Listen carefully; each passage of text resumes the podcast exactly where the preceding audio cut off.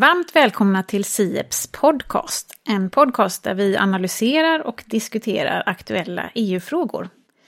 Vanligtvis programleder jag tillsammans med Louise Bengtsson, min kollega, men hon är på semester den här veckan så idag kör jag solo. Under våren försöker vi ha en särskild ordförandeskapsvinkel på samtliga våra avsnitt, för Sverige är ju ordförande i ministerrådet fram till sista juni och leder således arbetet i majoriteten av rådets olika konstellationer. Idag är det den 3 april och vi ska ägna oss åt en fråga som har en lite annan karaktär än vad vi har haft tidigare. Det kommer handla om EU-rekrytering. Inom rådssekretariatet, EU-kommissionen, dess byråer och myndigheter samt på Europaparlamentets sekretariat arbetar cirka 60 000 personer. Och den största arbetsgivaren av de här är EU-kommissionen och där arbetar ungefär 35 000 personer. Och av de här utgör svenskarna lite fler än 1000 personer. Och sett till Sveriges befolkningsstorlek bland övriga medlemsstater i EU så är det några hundra personer för lite för att det ska vara representativt. Samtidigt så kan man se att opinionen för det svenska medlemskapet i EU aldrig har varit högre än när det mättes för drygt ett år sedan, för det ligger numera på över 60 procent. Tittar man på undersökningar som har gjorts tidigare i samband med våra två ordförandeskap så kan man också se att opinionen för ett svenskt medlemskap har ökat i samband med då ordförandeskapen som var 2001 och 2009. Men de här följer inte riktigt varandra och trots att opinionssiffrorna för det svenska medlemskapet har gått upp så har inte intresset för att arbeta inom institutionerna utvecklats på samma sätt. Och idag ska vi fördjupa oss i vad det innebär för Sverige och Sveriges möjligheter till insyn, information och inflytande i EUs olika institutioner när vi har för få anställda i EU-maskineriet.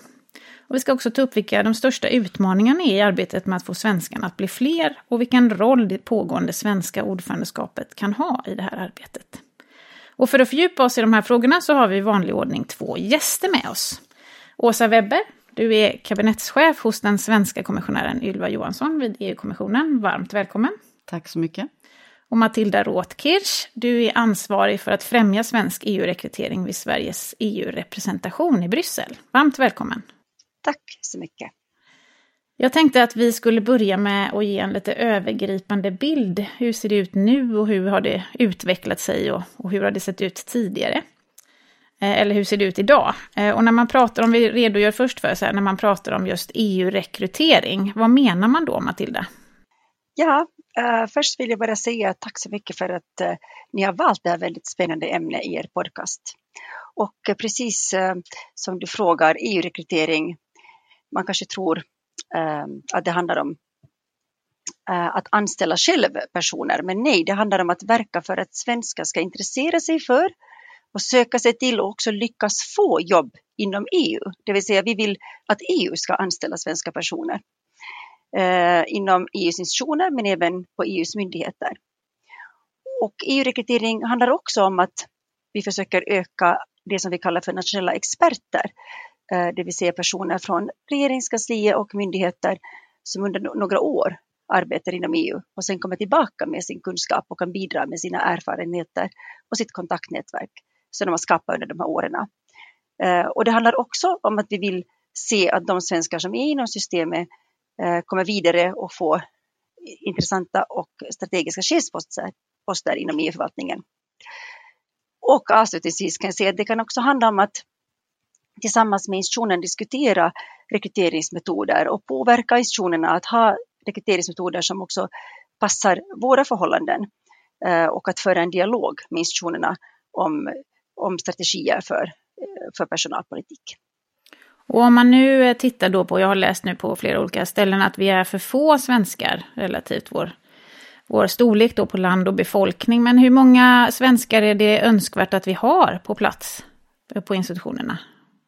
Ja, som du sa så är det ungefär eh, drygt tusen personer eh, svenskar på plats. Och då vill jag alltså säga det var inte bara på kommissionen utan då räknar vi på alla EUs institutioner.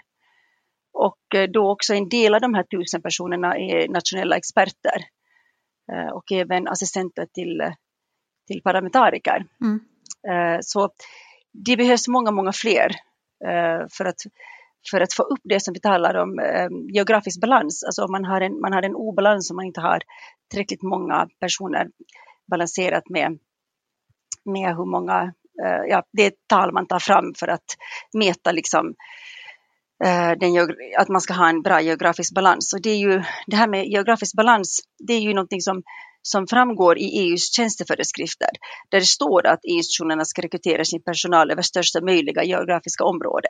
Mm. Och då har man hittat ett nyckeltal för att mäta det här. Det är någonting som kommissionen tog fram i en rapport redan 2018 som man tittar på beroende på hur många medborgare man har i sitt land och så vidare. Och parlamentariker så tar man fram ett nyckeltal. Om man tittar på det nyckeltalet så ligger ju Sverige väldigt lågt under det som vi borde vara.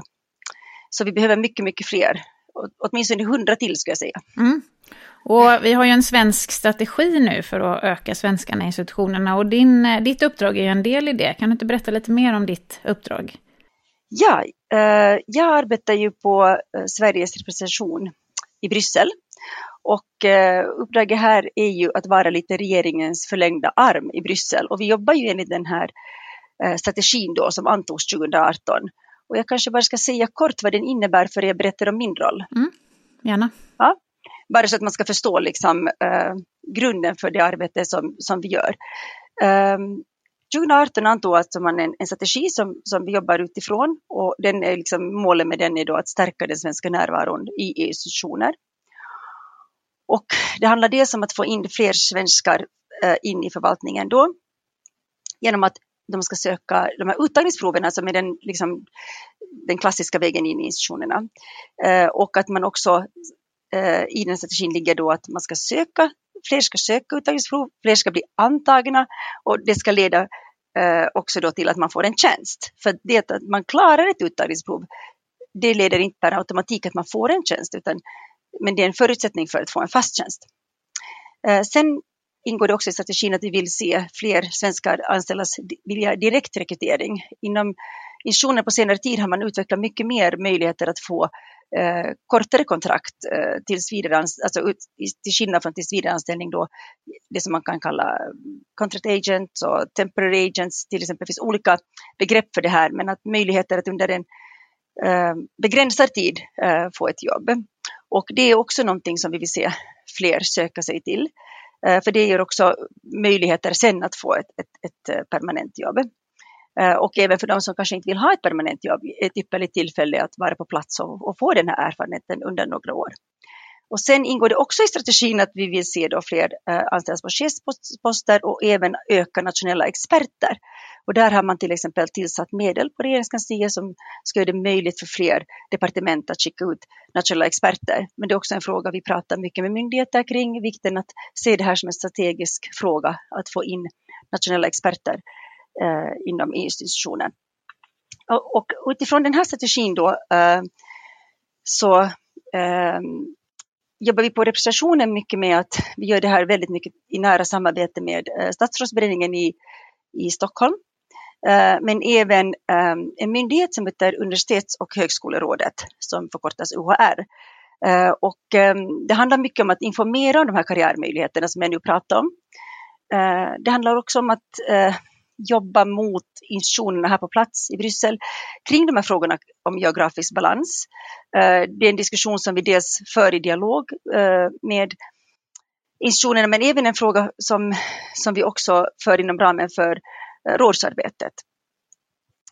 Och det handlar också om att ha kontakt med likasinnade medlemsstater, för vi är inte de enda som har den här problematiken. Det är väldigt många länder, medlemsländer eh, som har den här samma situationen som Sverige var, var man inte har helt enkelt en geografisk balans med sin personal. Alltså med, med personer för sin, från sitt land på plats i Bryssel. Så det handlar dels om det.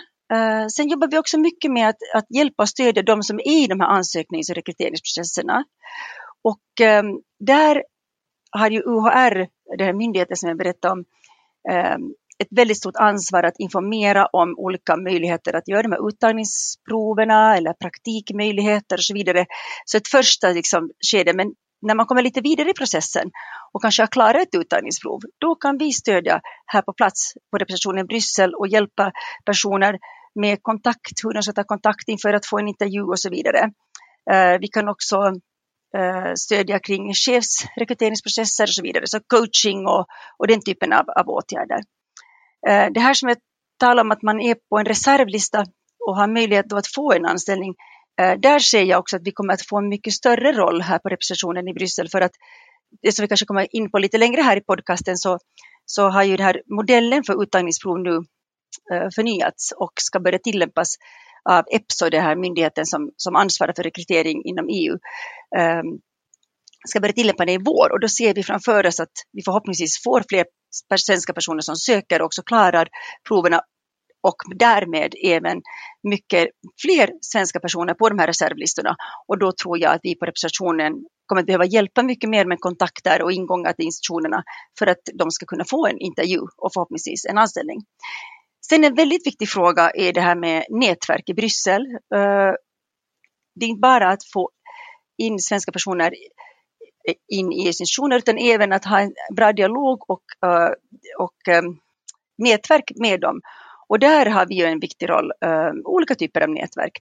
Chefsnätverk, nätverk med nationella experter men även att vi kan ha nätverk inom vissa sakområden och diskutera sakpolitik så att också ge en bild av hur, hur frågor behandlas i, i, i den svenska förvaltningen. Och så har vi också det här som jag var inne på, det här med nationella experter. Där har vi också en del tillsammans med, med såklart eh, regeringskansliet hemma i, i, Stockholm, men också hanteringen av dem på plats här i Bryssel. Mm. Det är ett gediget arbete som pågår helt enkelt. Och då vänder jag mig till dig nu Åsa, för du har ju arbetat eh, också på representationen, det vill säga inom ministerrådet och är nu på, på kommissionen. Eh, och har varit ganska lång tid och jobbat inom institutionerna. Eh, och gissar att du också ingår i ett av de här nätverken då som Matilda pratar om. Hur, eh, vad säger du, märker man av, tänker man på det här med olika nationaliteter när man jobbar i institutionerna? I allra högsta grad skulle jag säga. Eh, kanske ska börja med att säga som Matilda, eh, att det är väldigt bra att ni lyfter det här temat. Jag tror att det är väldigt viktigt att vi pratar om det nu och att man pratar om det så brett som möjligt och försöker titta strategiskt på vad kan man göra för att förbättra den situationen som, som är nu för eh, att eh, öka antalet svenskar som jobbar i EU. Och lite för att återknyta bara innan jag kommer tillbaka till hur man ser det här. Eh, som du nämnde i början att opinionen har aldrig varit eh, starkare till stöd för EU. Samtidigt kan man kanske konstatera att eh, EU kanske Eh, ja, eh, i början var naturligtvis EU eh, och i begynnelsen väldigt viktigt, men eh, man kanske kan fundera på om, om, EU någonsin har varit viktigare egentligen. Och också Sveriges roll i det här sammanhanget är ju fenomenalt viktig med tanke på hur omvärlden ser ut, vad som pågår, krig i Europa, vi har gått igenom en pandemi, vi har en ekonomisk situation som ser ut som det gör energisituationen är också väldigt svår. Mm. Eh, och då gäller det verkligen att man inte tar EU för givet utan att man investerar i eh, vad EU är för någonting. Och EU är någon form av förening egentligen som vi eh, är medlemmar i. Mm. Och där det gäller att se till att den här föreningen, ur mitt perspektiv i alla fall, går så bra som möjligt. Så då gäller det också att man ser till att ehm, eh, stärka EU och EUs funktionssätt tror jag. Och jag tror det här att ha en bred representativitet av alla de som jobbar i EU, i EU men också med EU. Det är otroligt viktigt att man har en representativitet i det. Eh, och det är klart att man ser att EU består av 27 medlemsstater mm. dagligdags. Mm. Mm.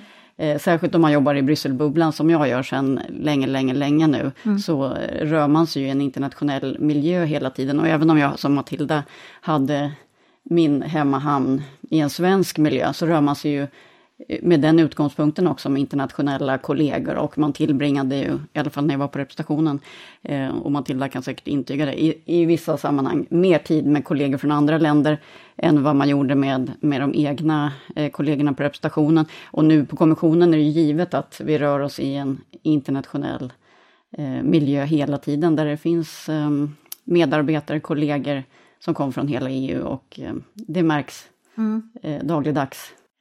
Varför är det då viktigt att vi har svenskar på plats i, i samtliga institutioner, Matilda? Ja, det är ju så att svenskar kan bidra med kunskap om svenskt samhällsliv och, och vår förvaltningskultur och värderingar. Eh, och det är viktigt att eh, ha personer från hela eh, EU, från alla medlemsstater på plats för att bidra med, med de här sakerna, även från Sverige då, eh, när man, precis som Åsa sa här innan, är, är med om att ta fram politik och lagstiftning som påverkar oss alla. Eh, det är också så att man kan säga att, att det kan underlätta dialogen mellan ett land och institutionerna om man har personer på plats. Och det här är väldigt viktigt nu att det inte missförstås. Det handlar inte om att de här tjänstepersonerna ska jobba för, för Sverige, utan de ska jobba för EU och ha EUs bästa för ögonen och inte gå regeringens ärenden. Men det kan vara lättare att ta kontakt med en person som kommer från samma land som man själv. Man kan prata samma språk, man kan få en ingång och eh, det är väldigt bra att ha personer i systemet som förstår de svenska förutsättningarna. Till exempel att, som har en förståelse för att det ser ut på ett annat sätt i Norrland med glesbygd om man till exempel diskuterar transportpolitik än i tätt befolkade områden i Sydeuropa. Och samma sak då gäller, tänker jag, för att då, då antar jag att vi också tycker att det bör vara representerat från alla, eh, alla medlemsstater, så att alla, alla medlemsstater har samma möjligheter till att delge hur det ser ut i de olika delarna av Europa. Ja, absolut. Och som jag var inne på tidigare, det här är ju någonting som framgår i EUs eget regelverk, att det ska finnas en geografisk balans.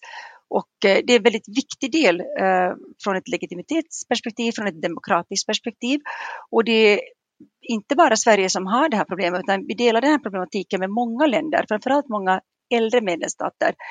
Eh, men inte alls bara eh, Nordeuropa, eh, även Portugal och Cypern och Eh, andra länder som man kanske inte skulle tro har den problematiken. Även Tyskland eh, som man kanske inte skulle tro.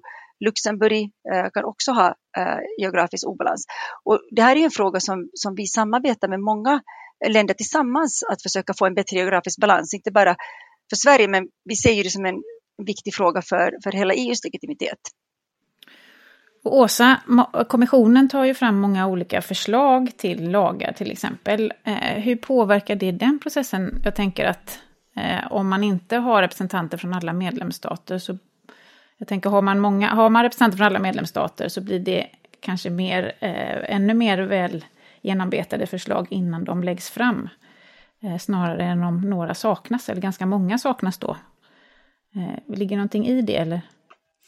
Eh, man kan prata länge om, om alla de här olika frågorna, men bara för att haka på vad Matilda var i också när det gäller svenskar, att mm Eh, det är naturligtvis så att man inte som svensk tjänsteperson företräder Sverige i en EU-institution, men man bär ju med sig saker. Eh, så som en ehm, eh, kännedom om en förvaltningskultur till exempel som finns i Sverige, eller en, en arbetskultur som man kan ta med sig eh, in när man börjar som medarbetare i en institution. Eh, när man tar fram förslag och när man eh, jobbar med olika eh, åtgärder, områden i institutionerna och jag jobbar ju i kommissionen nu, så det är givet att vi vill att eh, de som jobbar med olika eh, områden eh, utgör en så blandad eh, grupp som möjligt, att man har mångfald på alla plan. Eh, geografisk balans är naturligtvis viktig, att man eh, har medarbetare som kommer från EUs e alla 27 hörn. Eh, men också att man har jämställdhet i, i teamen och så vidare. Och det här kan man titta på utifrån olika perspektiv. Och det är kanske inte så att man har 27 länder representerade alltid, alltid i en enhet eller när man tar fram ett specifikt förslag. Men det gäller också att hela tiden, tror jag, tänka på det här med geografisk balans i en snävare bemärkelse då kanske, när det gäller att eh, se hur man har sammansatt teamen, eh, hur eh, varje generaldirektorat är balanserat till exempel. Hur mm. kommissionen i stort eller eh, hur EU och institutionerna i stort är balanserade. Det är ju det som Matilda eh, beskriver. Och, och sen kan man bryta ner det på de olika institutionerna. Men jag tror också att det är viktigt att tänka just på den här Eh, balansen ehm, när man eh, tittar på ett, ett, mindre, snävare perspektiv.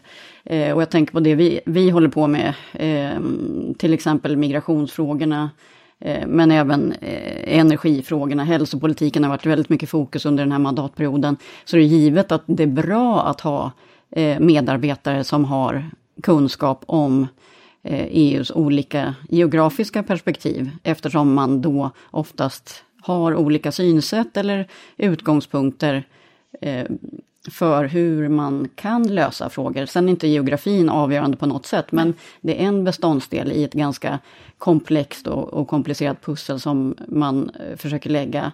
Och där jag tror att det är värdefullt att, eh, att ha blandade grupper mm. eh, på många plan. Och det har man ju sett i andra eh, verksamheter också naturligtvis, att mångfald är viktigt. Och i kommissionen som jag jobbar i är det kanske extra viktigt att man ser till att det finns en balans i det man håller på med, så att man får en så allsidig belysning som möjligt. Sen, ja, jag, jag kan hålla på och prata hur länge som helst om det här, men eh, det är verkligen det är viktigt att, att man har mångfald i, i de olika systemen som vi jobbar i. Mm.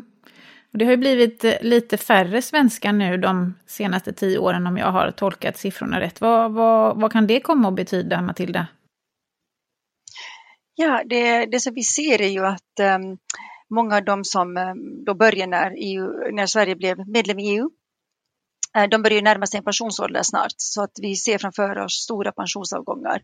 Och så har nyrekryteringen inte liksom hängt med och vi har inte fått tillräckligt många unga att söka sig till EU. Det här är ett problem då som vi också delar med, med andra, andra medlemsstater. Så det gäller ju jobba mycket också, uppmärksamma unga på den här möjligheten som finns att, att ha en internationell karriär inom EU och um, just vara med och bidra till alla de viktiga utmaningar som man, som man löser inom EU. Mm. Jag tänker, vad, vilka är orsakerna då till att, eh, att inte nyrekryteringen har hängt med? Finns det flera? Ja, alltså det finns många olika orsaker och det här är också någonting som vi har diskuterat eh, med kommissionen ehm, för samtal kring och det, det kanske inte man kan peka bara på en, men det som man kan ehm, se till exempel är en sak, eh, det som jag var inne på tidigare, de här utmaningarna med uttagningsproven, alltså den här klassiska vägen för att få ett jobb inom EU-institutioner. Man gör ett uttagningsprov, så kommer man på en reservlista och så kan man få en anställning genom den de tar ofta väldigt lång tid i anspråk och vi är inte vana vid den här typen av, av process. Det är mer en, en process som är präglad av traditioner från kontinentaleuropa där man oftare inom, inom statlig förvaltning har den här typen av, av prov. Um, det är svårt att engagera personer i Sverige att söka sig till en sån process också i och med att det är någonting annorlunda, man är inte van vid det, men också för att det ofta tar så väldigt lång tid. Um, det är en, en sak.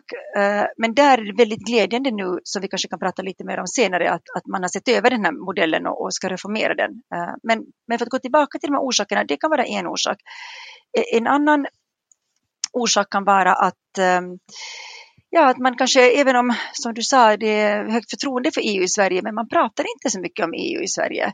Vi har ett pågående EU-ordförandeskap, det händer en massa saker och Sverige ror i hamn en massa kompromisser och, och kommer framåt i lagstiftningsarbete, men det är väldigt lite om detta när man slår på nyheterna, uh, Aktuellt eller Rapport eller, eller TV4-nyheterna. Det är sällan man ser frågor om EU rapporteras uh, i, i, i, Sverige. Jag tror att det här också kan påverka att man kanske inte riktigt tänker på vad som händer i EU. Det känns långt borta. Det är inte så synligt alltid. Nej, så det är mer eh, den statliga förvaltningen som som blir alternativet då kanske till de som skulle kunna vara möjliga EU-rekryter? Ja, men jag tror också att privat, det, det, det är en annan, annan fråga precis och det, det är kanske en, en viktig aspekt faktiskt att vi har ju en väldigt attraktiv arbetsmarknad och det är inte bara liksom det är mycket det drar, det finns mycket bra jobb med möjligheter med, och bra villkor inom också också den privata sektorn som drar.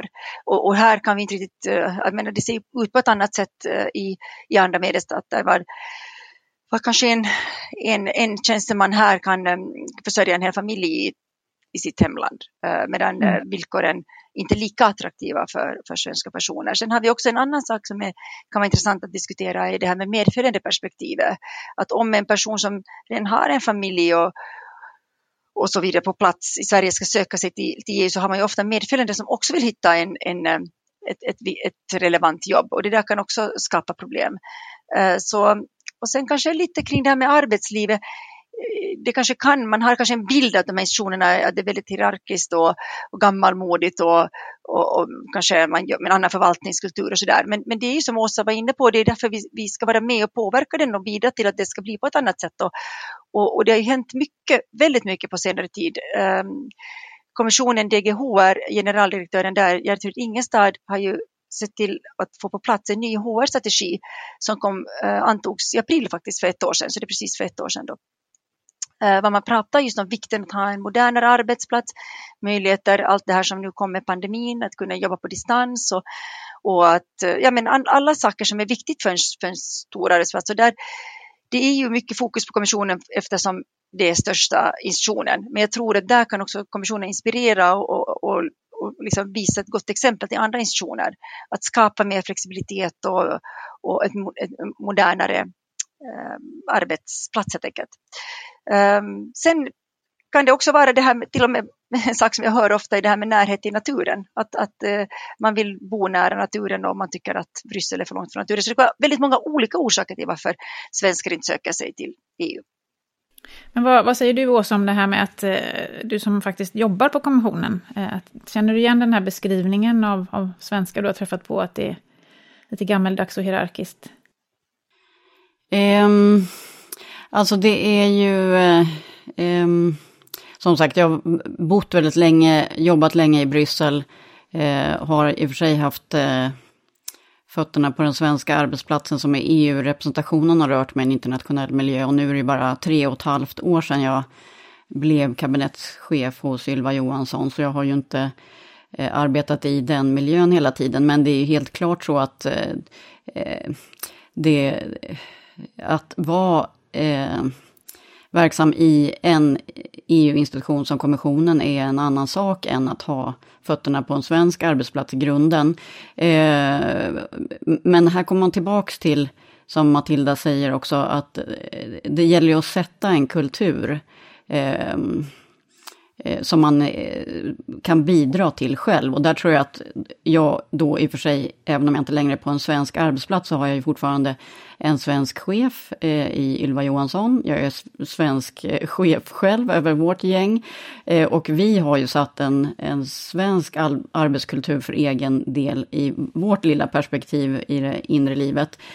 men det är klart att, att man möter en annan kultur som inte går att beskriva eh, ensidigt tror jag, utan det beror ju väldigt mycket på just vilka som är eh, chefer i systemet, vilka som är generaldirektörer på respektive generaldirektorat, vilka som är eh, direktörer, enhetschefer och så vidare, där eh, man kan sätta olika prägel på eh, hur man vill jobba i den egna verksamheten. Men som Matilda säger också så har vi nu en svensk generaldirektör i Gertrud Ingestad som också eh, tillsammans med övriga eh, och mycket bredare än att det bara är hon som har ju satt den här eh, HR-strategin eh, på kartan och där man försöker jobba med en kanske lite mera eh, modern, eh, om man får uttrycka sig så. Nu skulle Christian inte hålla med mig, man får inte säga modern, men eh, alltså det, det, finns en massa ledord i den här HR-strategin som,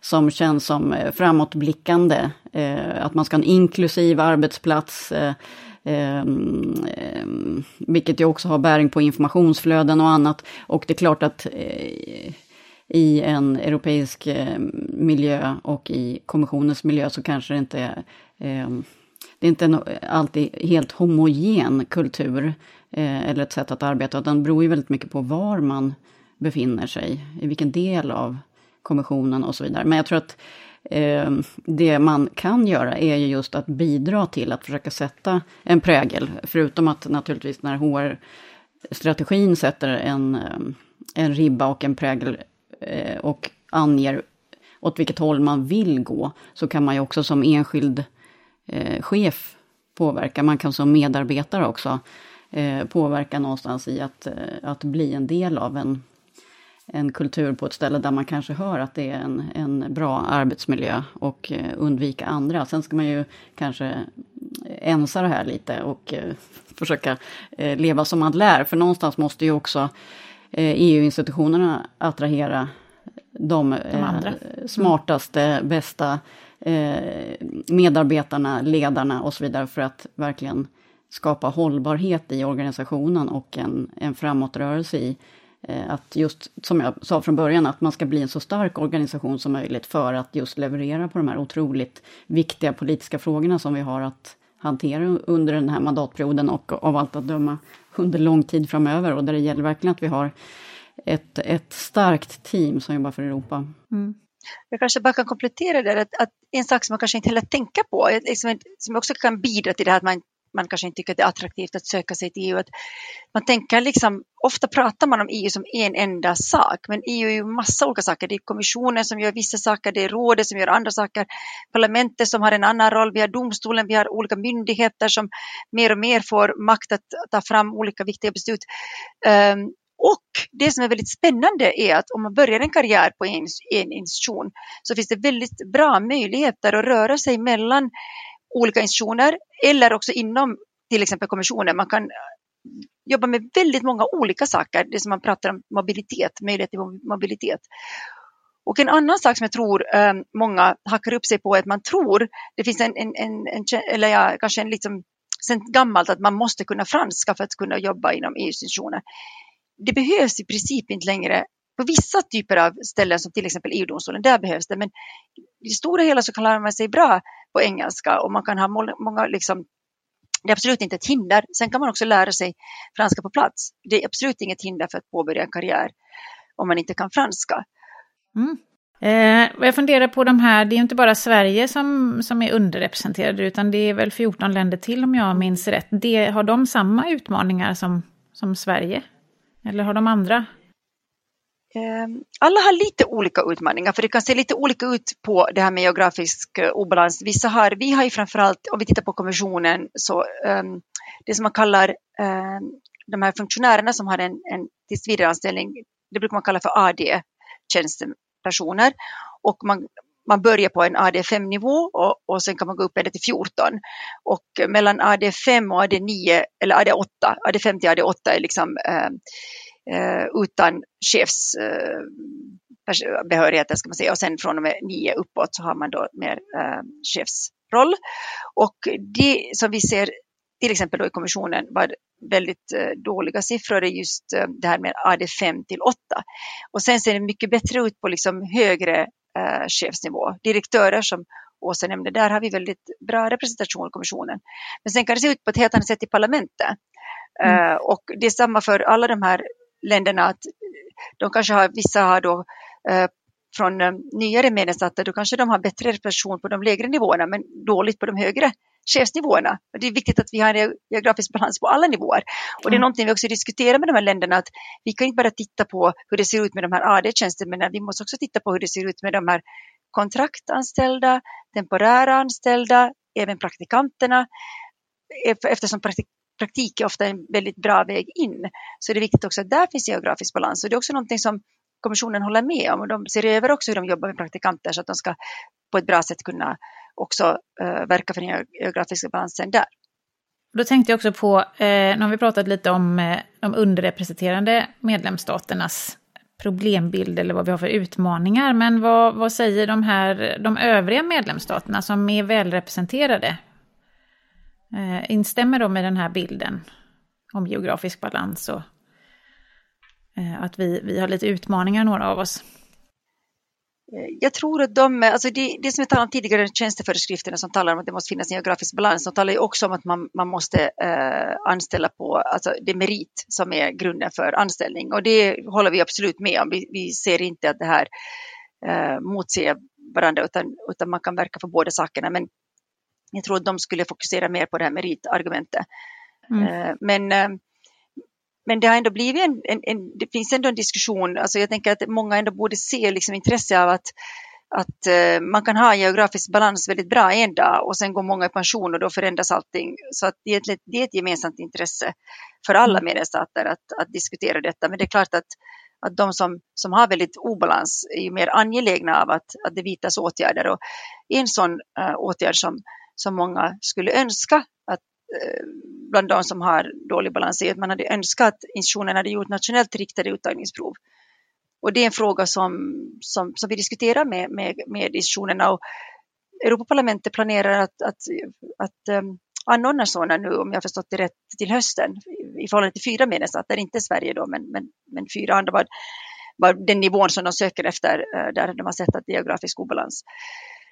Ehm, och det är också någonting som kommissionen har eh, också nämner i den här HR-strategin att det kan vara som en, en sista åtgärd eh, att anordna nationella utandningsprov. Mm. Ja, men nu tänker jag koppla vi an lite till det svenska ordförandeskapet då i ministerrådet. Går det att, att nyttja det på något sätt nu när man, när man har lite mer eh, möjligheter att höras eh, för att öka intresset, tror du? Ja, jag hoppas att, att det ska vara någonting, att det i alla fall kanske syns lite mer ändå eh, hemma vid eh, det som händer i EU. Det ska engagera och, och locka till, eh, till eh, möjlig EU-karriär. Um, det som konkret här på representationen, den verklighet jag ser här, är att vi är väldigt många extra personal på plats eh, som jobbar nu med, eh, med ordförandeskapet och ehm, får en väldigt eh, bra erfarenhet av förhandlingen, hur det är att, att leda förhandlingen som ordförande, hur det är att hantera eh, förberedelserna med, man får väldigt nära kontakter med rådssekretariatet, man får också eh, vara med i de här trilogerna som man aldrig är med om om man inte är Eh, en tjänsteperson på EUs institutioner eller om man då är ordförande. Så det är en unik erfarenhet de här personerna får nu. Och en, de får dels den här erfarenheten men de får också unika kontaktvägar in i institutionerna och också möjlighet att visa för nyckelpersoner i institutionerna vad de går för. Så eh, jag har pratat mycket om det här här på representationen och jag anordnar informationstillfällen tillsammans med min medarbetare Anette här och, och, och vi på olika sätt försöker bidra till att att engagera eh, de som är, har intresse att stanna kvar, att, att, att eh, använda sig av de kontakter de har nu. Eh, smida medan järnet är varmt och, och, och det där, eh, hitta liksom vägar in och då, då kan vi informera om de här som jag var inne på. Vad, vad krävs det? Vad, vad är det här med att vara kontraktanställd? Vad innebär det? temporäranställd, kan du göra ett utandningsprov och, och också hjälpa dem och coacha dem med de, de eh, vägar de behöver. Så absolut, det hoppas jag. Jag hoppas att det ska leda till fler och kanske att några också stannar kvar när man en gång kommer ner hit, man bor här med sin familj, kanske man då kan ha kontakt med sin myndighet eller uh, regeringskansliet att, att få möjlighet att stanna kvar som nationell expert. Och det, det ser jag exempel på, det, det, det sker nu, uh, mm. den typen av processer. Mm, jag tycker man också skönja faktiskt, vi har utbildat många myndigheter inför ordförandeskapet, att intresset ökar även bland medarbetarna där som är involverade i ordförandeskapet på olika sätt.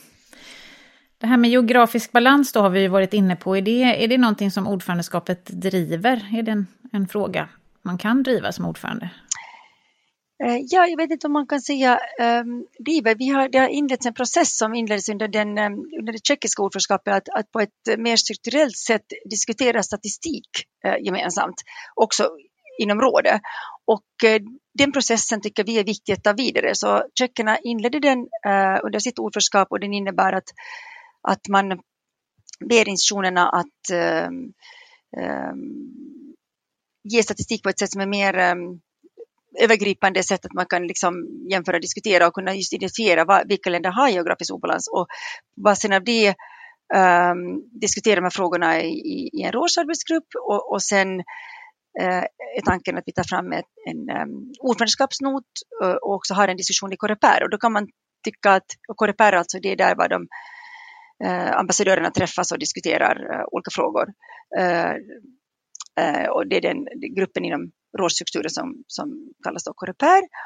Och eh, då kan man tycka att det kanske är lite märkligt eftersom det är ju inte medlemsstaterna som, som jag var inne på, det är inte de som rekryterar personer, det är institutionerna som äger den här frågan och ska rekrytera. Men, men det blir ändå en, en, eh, ett bra sätt på något sätt att liksom vid ett tillfälle få en, få en diskussion kring det här och, och framförallt få, få se eh, statistiken på området på ett bra sätt, kunna diskutera den. Så det är en process som vi eh, då ta vidare från det tjeckiska ordförandeskapet och hoppas då också att eh, sen det här är en fråga då som kommer att göras bara alltid en gång per år, så då hoppas vi att det belgiska ordförandeskapet också kommer att vilja eh, fortsätta den processen om ett år. Ja. Jag hoppar in här för att säga att jag tror att just att det är svenskt ordförandeskap ger en massa möjligheter här och det kopplar också till vad vi har pratat om här.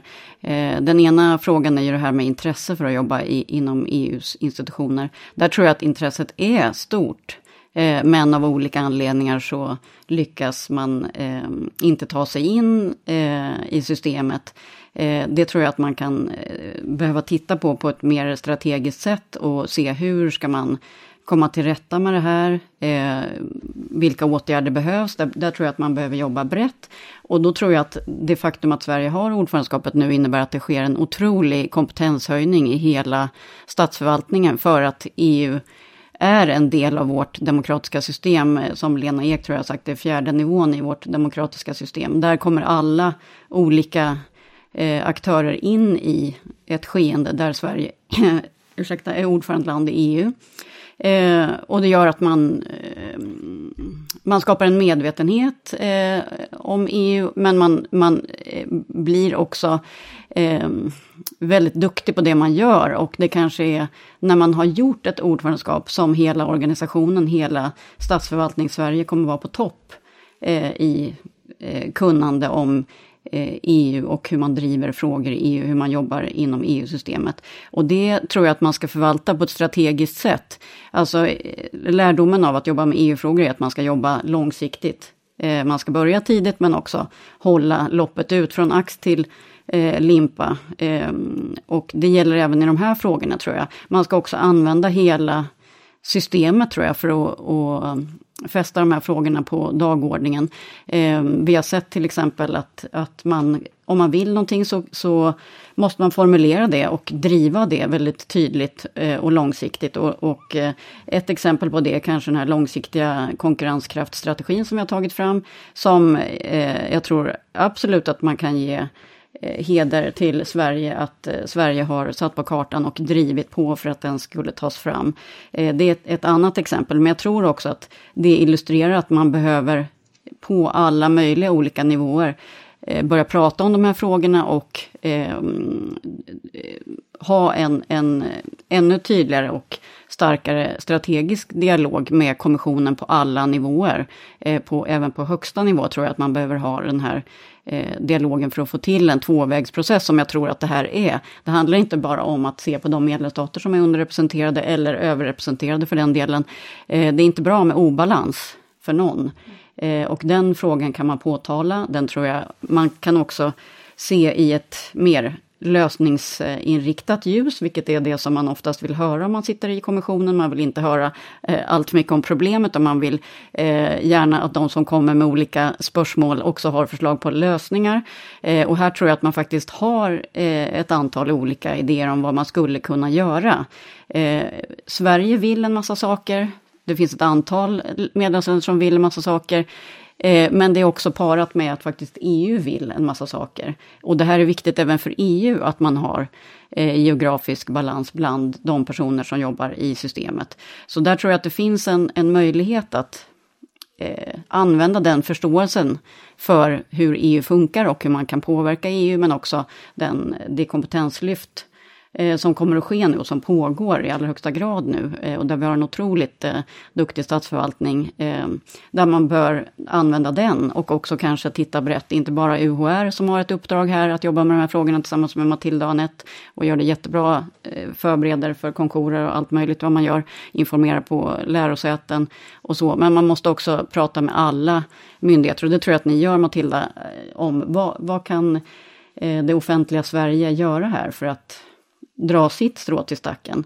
Eh, och på det sättet så tror jag faktiskt att, eh, att det faktum att det pågår ett ordförandeskap nu eh, är ett väldigt bra tillfälle att, att lyfta de här frågorna till, till högsta nivå och försöka ta nästa steg i den här utvecklingen. Och också kanske kräva hårda åtgärder från från eh, kommissionens sida. Nu kan inte jag eh, utfärda några sådana löften, men jag tänker att det är ett litet tips i all välmening att man också eh, faktiskt kan sätta hårt mot hårt här och eh, försöka säga att det här är en väldigt viktig framtidsfråga också. Mm. Att EUs eh, maskin är i geografisk balans på det sättet som vi pratar om här nu. Mm. Matilda, vad blir det viktigaste att göra nu framöver då för att styra upp det här lite grann? Nej, men jag tror att jag tycker det som Åsa sa var väldigt klokt där med att jobba långsiktigt. Det, det som man måste göra, det har man ju gjort nu när man antog den här strategin och nu har det gått fem år så det, det blir väl liksom naturligt eh, efter oförskapet och just den här kompetenshöjningen som Åsa talar om på hela statsförvaltningen att man, man, man eh, liksom ser var man landar och, och hur man kan tänka långsiktigt därefter. Jag tror det, precis som um, Åsa säger det är många saker man ska tänka liksom långsiktigt kring eh, på EU-nivå, men även i Sverige. Hur, men det kan vara allt från ehm, hur utbildningen ska se ut, hur mycket vi ska tala om EU eh, i skolorna för att engagera de unga, det är ändå framtiden och, och, och att eh, unga ska känna till de här frågorna och möjligheterna och så där. Men jag börjar ju på den här positionen den 1 december och jag tycker det är väldigt eh, spännande för det händer en hel del nu äh, intressanta saker som man alltså så kan man ha i sin verktygslåda och jobba med. Äh, så samtidigt som man jobbar långsiktigt och, och liksom de här stora frågorna som tar ganska lång tid att vända och, och, och så vidare äh, så kan man också jobba med de här konkreta eh, verktygen som kommer nu och, och, där ska jag vilja prata lite om det här som jag nämnde tidigare att EPSO då efter två års diskussioner med institutionerna kunde, kunde man komma överens om en ny uttagningsmodell och, och den ska ju bara gå, gå, mycket snabbare till så tanken är att det ska gå på sex månader eh, att, att göra ett uttagningsprov och då har det ibland tagit tre år för ett uttagningsprov har varit klart tidigare. Alltså det, det kanske inte tanken, men det kan ha i alla fall åtminstone tagit två år ofta. Sådär. Och det är ju för att man, eh, man ändrar lite på processen, man gör man, gör, eh, man, man, man hoppar över eh, intervjufasen eftersom institutionerna ändå intervjuar sina personer som de vill anställa så, så det, det får egentligen institutionerna göra själva och så gör man en dag, ett prov och inom sex månader ska allt vara klart. Och, och, och ändrar också lite på, på hur det ser ut och sådär. där. och, och, med den här nya modellen kommer nu då kommer påbörjas nu under våren ett helt antal av uttagningsprov som ska rullas ut och det har också varit lite paus på de här uttagningsproven ehm, eh, en del eh, på grund av pandemin och, och, och, så har det varit att man har velat vänta på den här nya modellen. Men nu kommer det eh, redan då i maj så ska det utlysas ett uttagningsprov för ekonomer och sen kommer det i maj också eh, inom området immaterialrättigheter. Eh, I juni kommer det ett uttagningsprov inom området krishantering, migration och intern säkerhet och så kommer det transportfrågor i juli. Och sen det som många väntar på, en sån allmän generalist eh, uttagningsprov i, ehm, i höst. Så, så det, här, det här är ett verktyg, så helt konkret informera om detta, hjälpa personer att söka, eh, se till att det, de nu, i enlighet med vår strategi, att många söker och också klarar sig och också sen eh, när de är på reservlistorna eh, försöka hjälpa dem vidare så att de verkligen får ett jobb. Det är en sak. Sen en annan sak jag vill nämna är, är det här eh, arbetet som vi gör gentemot praktikanter. Det är framförallt UHR som jag nämnt tidigare eh, som jobbar med detta och har otroligt bra information på, på sin Instagram, eh, e Sweden, nyhetsbrev och så vidare. Eh, där, det är verkligen en, en, en otroligt bra väg in eh, på institutionen att göra. Det finns möjlighet att göra praktik på kommissionen men även på parlamentet, på rådet, på EAS, den här utrikestjänsten som finns och, och ehm, som har möjligheter också att, att arbeta på delegation i tredje land och så vidare. Så det, det, finns otroligt många spännande praktikplatser på domstolen och på, på andra också institutioner och, och, och eh, myndigheter. Och där eh, har vi till exempel då, om man har lyckats få en, en, eh, en praktikplats, eh, så har vi ett mentorskapsprogram på på representationen där vi eh, har kontakt med, som jag pratade om där innan, att det är viktigt med nätverk och så vidare, det är viktigt med chefsnätverk och vi använder oss av det här chefsnätverket för att engagera chefer att vara mentorer. Eh, och vi vill gärna, det är just chefer som är mentorer för att de kan på ett bra sätt eh, hjälpa de här praktikanterna att resonera kring karriärvägar men även kanske ha möjlighet att, att, att bjuda in dem till olika typer av prov som gör att de kan få en första anställning och så vidare. Så, att, så det, det finns mycket konkreta saker uh, att, att jobba med. Um, det är bara en del av de här men, uh, men, men ja. så långsiktigt och kortsiktigt tänker jag. Härligt! Jag tror att vi eh, ska avsluta det här avsnittet med de eh, positiva inspelen helt enkelt. Det finns möjligheter att söka en hel del olika typer av jobb framöver inom institutionerna. Varmt tack till Åsa Webber och Matilda Rotkirch för att ni var med i Sieps podcast idag. Och vi hoppas att vi nu har inspirerat några att kika lite närmare på en karriär inom EU-institutionerna. På återhörande.